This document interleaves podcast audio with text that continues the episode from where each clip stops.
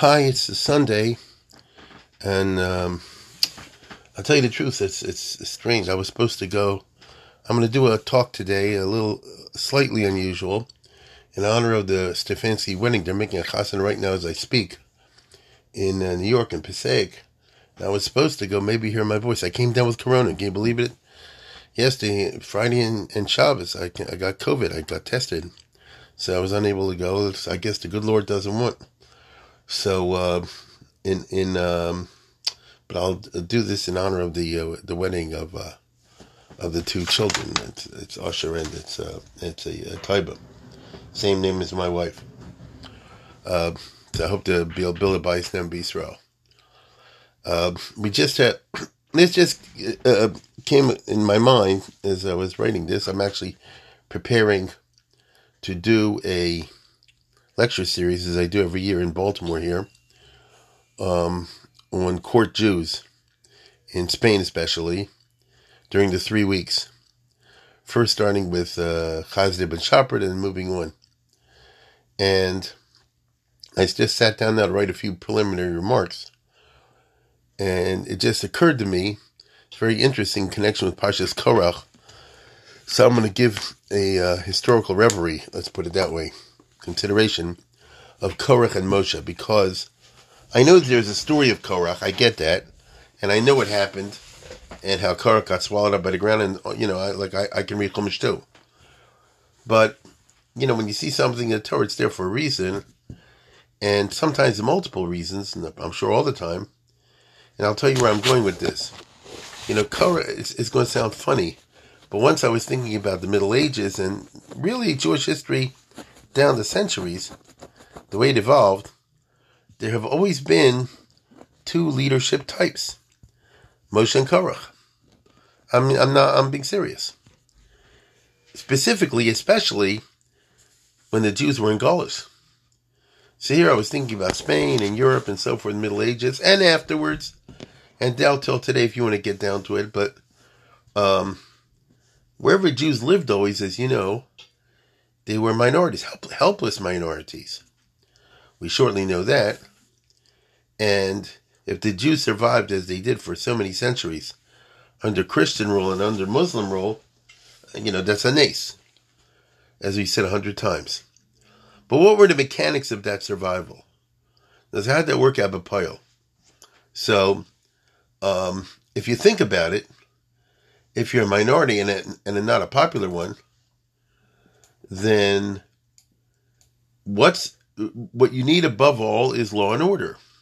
you, you need to you shouldn't be torn to bits by your neighbors. If there's nothing to stop them, chances are they'll do it. If the religion you practice is a different religion, the majority religion, it's a big chances that you'll that they'll do it. So how do you stop that?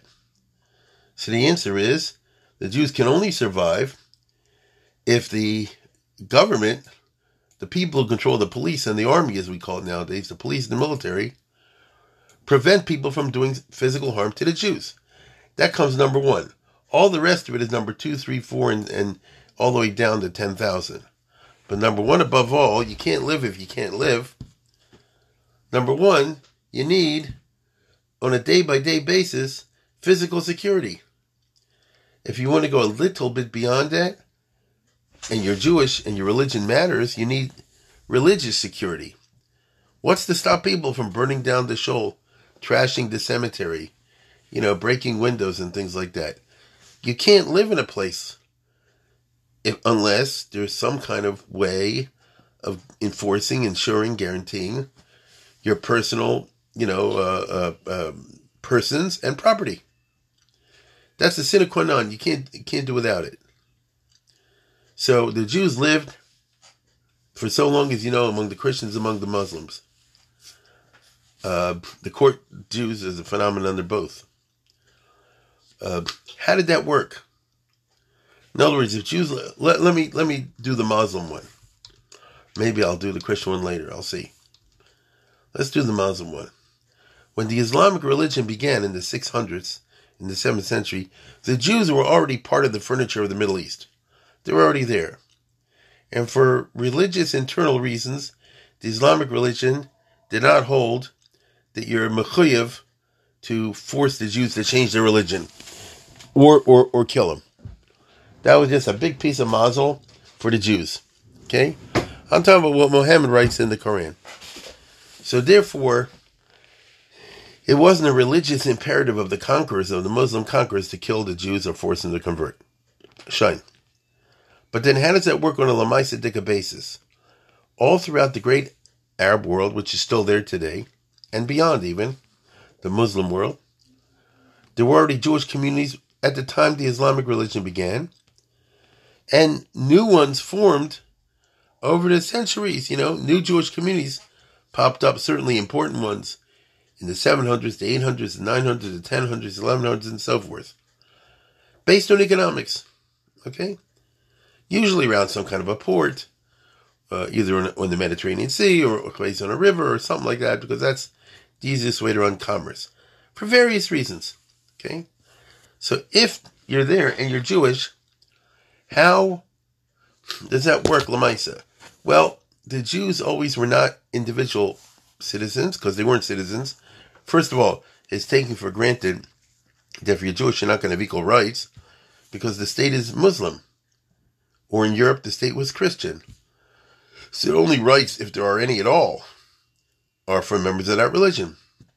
We have the same thing. If it was a Torah uh, government, uh, you, you, the only full full equality be for Jews. So you know, and the same way we would have a distinction: is it a ger, a ger toshav? You know what I mean? So the Muslim religion and the uh, Christian religion each had their own way of uh, judging, evaluating Judaism from their own personal perspective. Okay. Now, where am I going with this? If you're Jewish, you live with other Jews, you're part of a community, you're going to be treated by the host society as a member of the community. Um, the, the, the community is located in a place, let's say in a city, for example. Um, the city's rove is, is going to be Goyim, okay? So what's to stop the Goyim from physically harming the Jews? Maybe don't feel like doing it on Monday, but next Monday they will, or Tuesday. The answer is that the rulers of the city, the people who control the military and the police, so that's what it boils down to, have to be willing to say you can't hurt the Jews, and they have to back that up with force. If anybody does hurt the Jews, they'll get punished, one way or another. This is ABCs of survival of a minority. Now, the Jews, um, wherever they were, therefore were compelled by circumstances to have somebody in the Jewish community at least, or at least, or a group who established some kind of relationship with the people in charge of the police and the military whoever were the top dogs, whoever controlled the power, because the Jews don't have any. So they got to have the backing, the support, at least a basic level, meaning of life and, and limb and property, from whoever does have it in that society.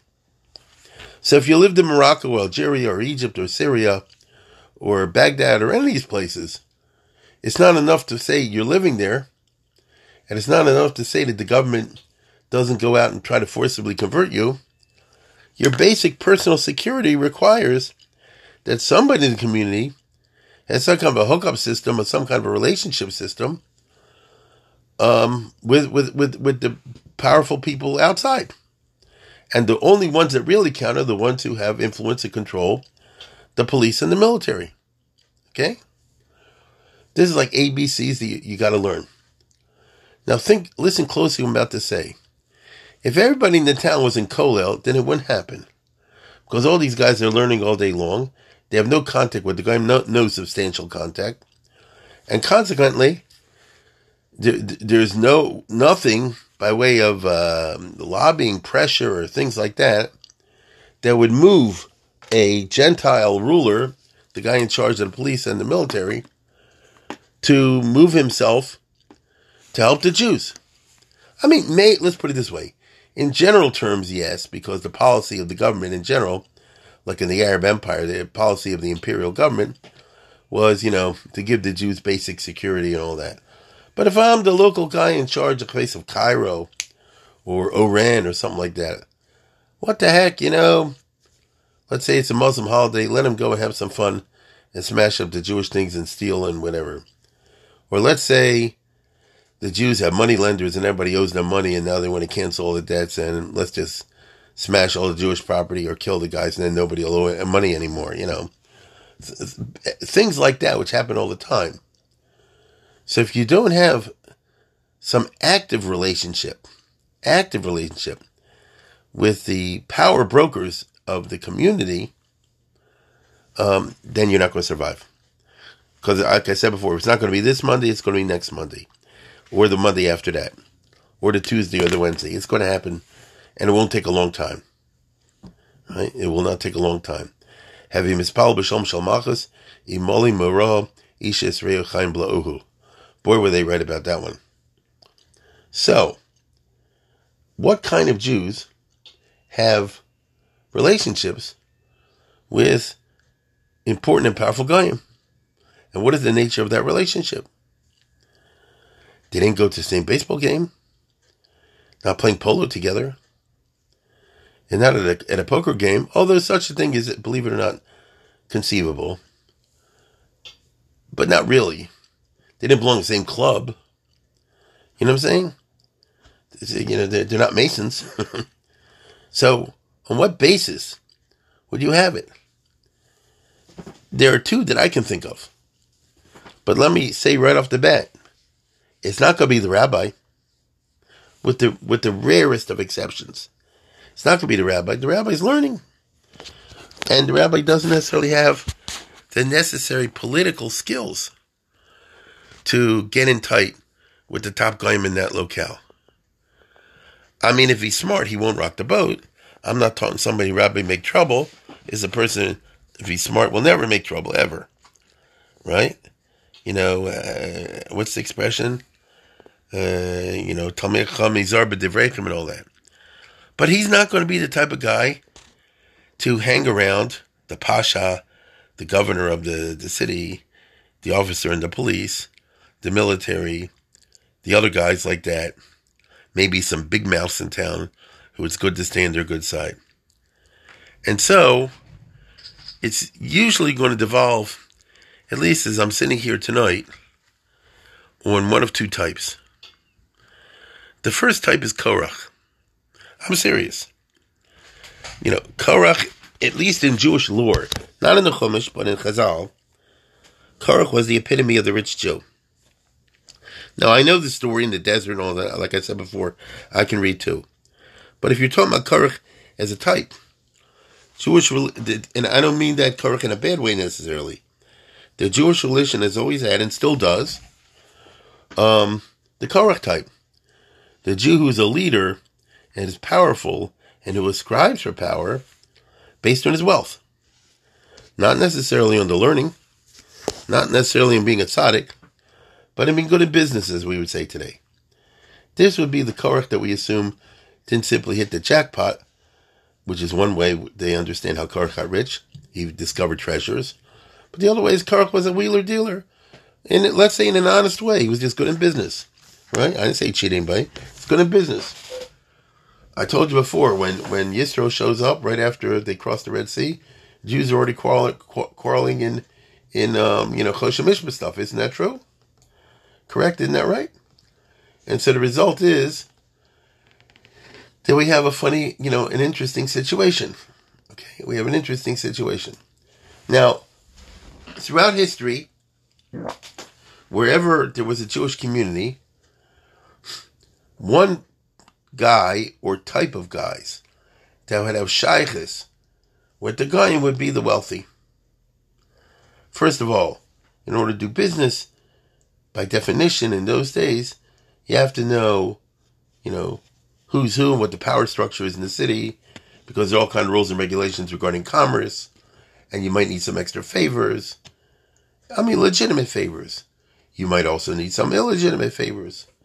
Uh, there are a lot of situations where you have new commercial situations and you need the backing of the local authorities. At the very least, you need people who will um, guarantee that your warehouses won't be broken into, right? Things like that. And so, without which you can't run a business.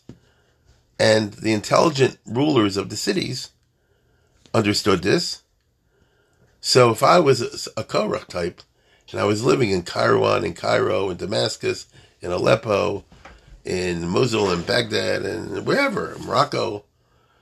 So part of my time I spent in business, in other words, import export, running the caravans and all that kind of business.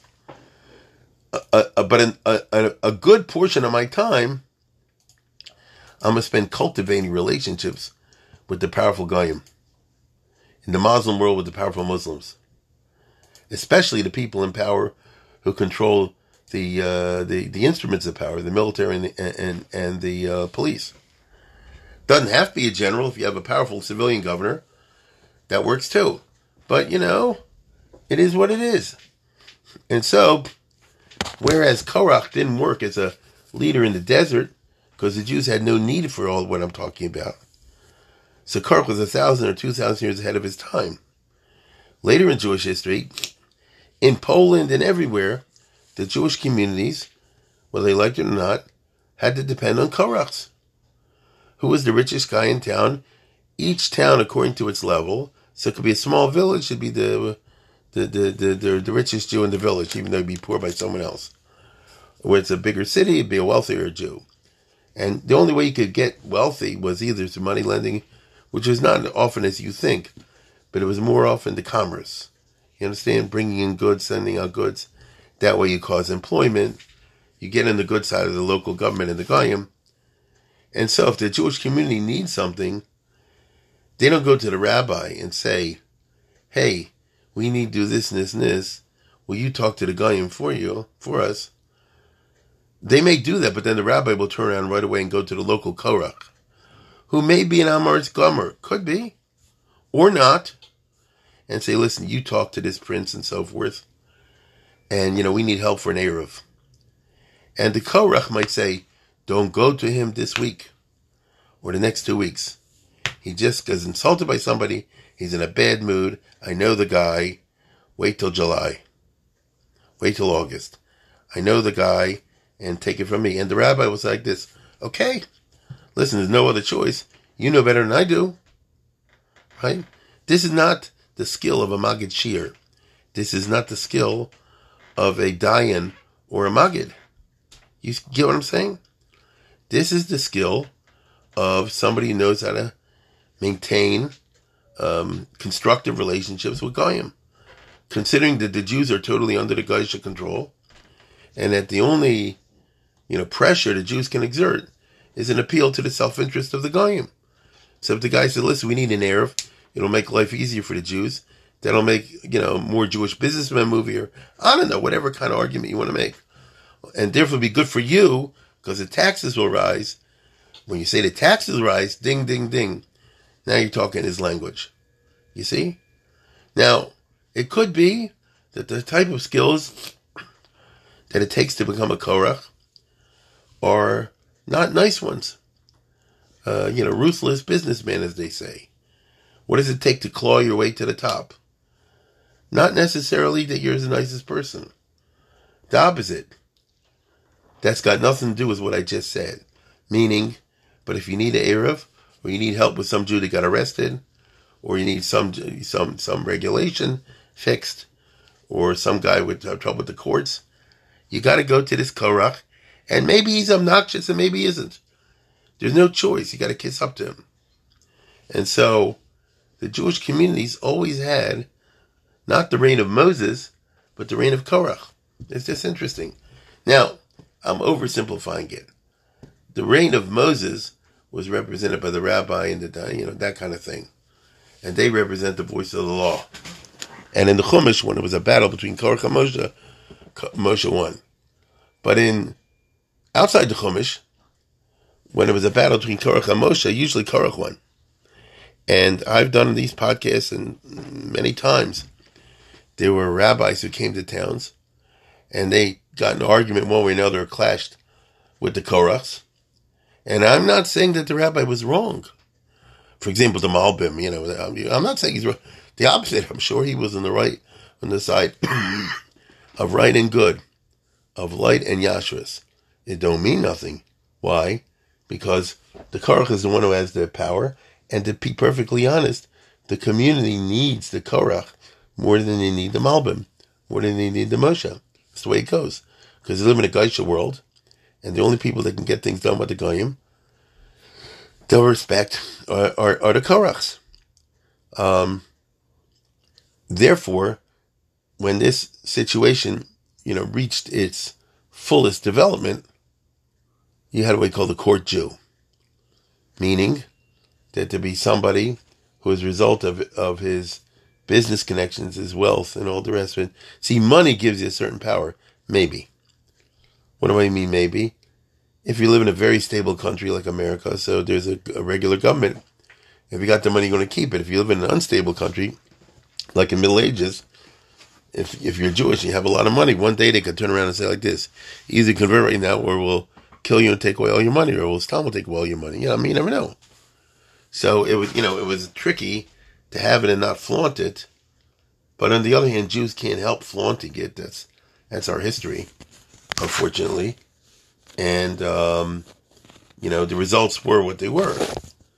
But the Korach presence is, you know, the thing without which the community cannot survive. So I'm saying something interesting. A community could survive, at least physically, without a rabbi, without a Moshe. The community cannot lamaisa survive without a Korach. Now, I don't know how you tie that in for purposes of a Dvar Torah, Korach and Moshe. I'm not into that right now. I'm talking history now.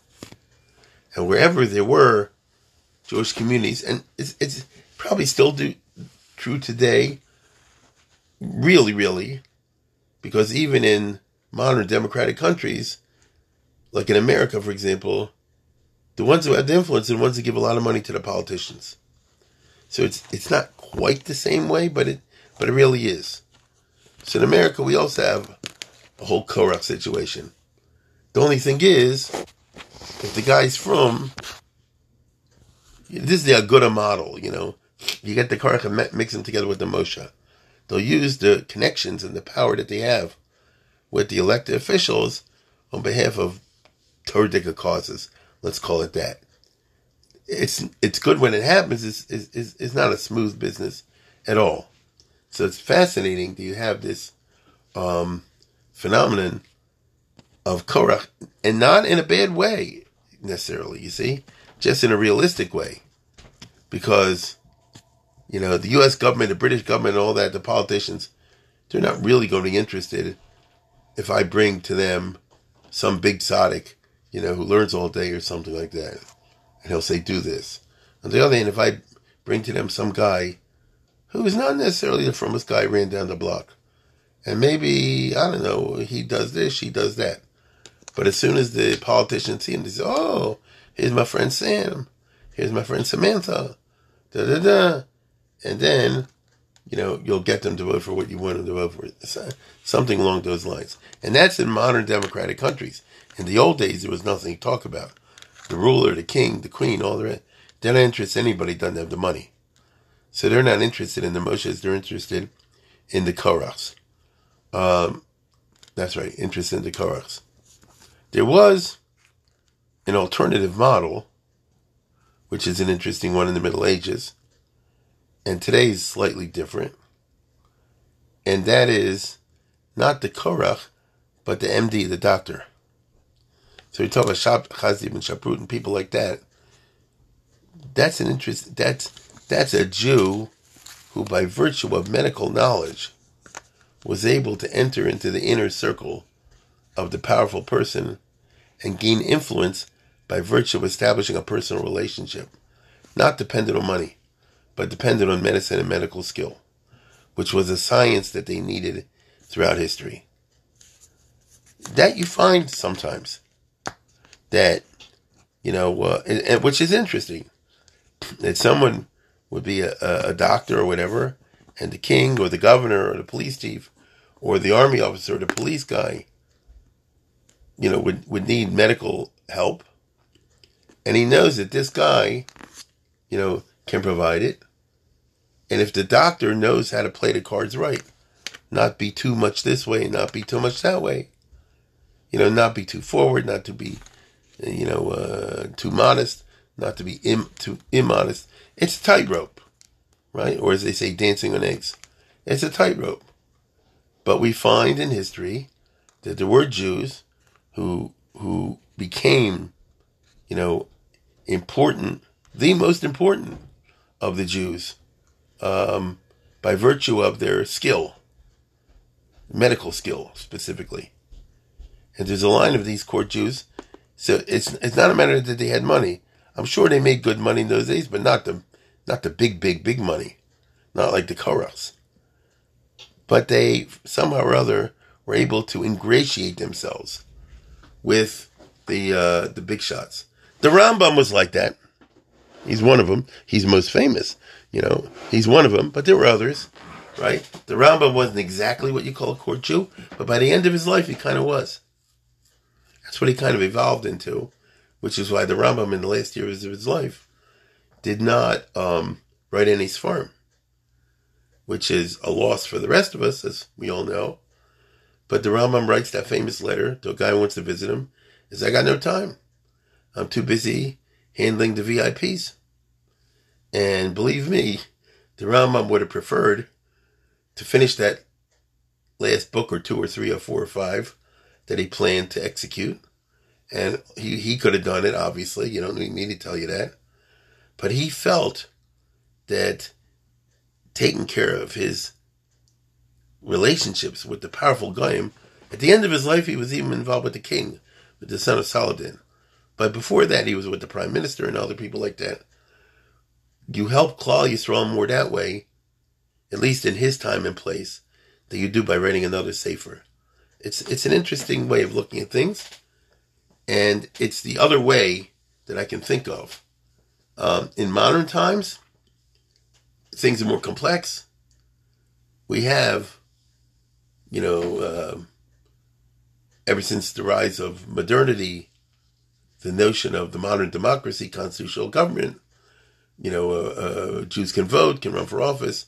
So you might have a, a Jewish politician, maybe, Jewish politician, um, who may have a relationship with the people in power structures.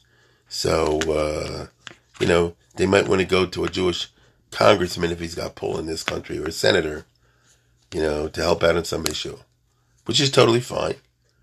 Uh, it's legal. So that's a, a, a, that's a different model, but that only arose in the modern time, the last 200 years or so. You actually Jews as number one participants in political system and then, you know, players in the political system. I always say when the Jews got their civil rights, especially in Europe, the Goyim expected that they would be passive. They didn't think the Jews would be active. The Jews were expected to be consumers of Geisha cultures, not producers. And they were expected to be passive participants, just voting in the political process, not becoming active and running for office. But it happened. And, you know, already in the 19th century, there were Jews who were up, up to close to prime minister in, in many, in, in not many, in some countries. So once you had like this, that's a different mode of, of uh, power. But all boils down to the same thing. Do you have the people who have the authorized, um, you know, force in the society? Do you have them on your side that they'll protect you against violence?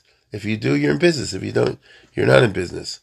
Um, I just want to make the so so Korach and Moshe is not just a parsha in Bamidbar. It's not just a story that happened, you know, long ago, which is a very interesting story psychologically in terms of politics and all that.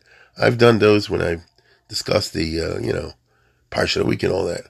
But just in history, the you know don't knock Korach so much because very often in Jewish history you had to fall back on Korachs. Not very often. I mean, that, that was the regular. Uh, when you didn't have Korachs, it was unusual.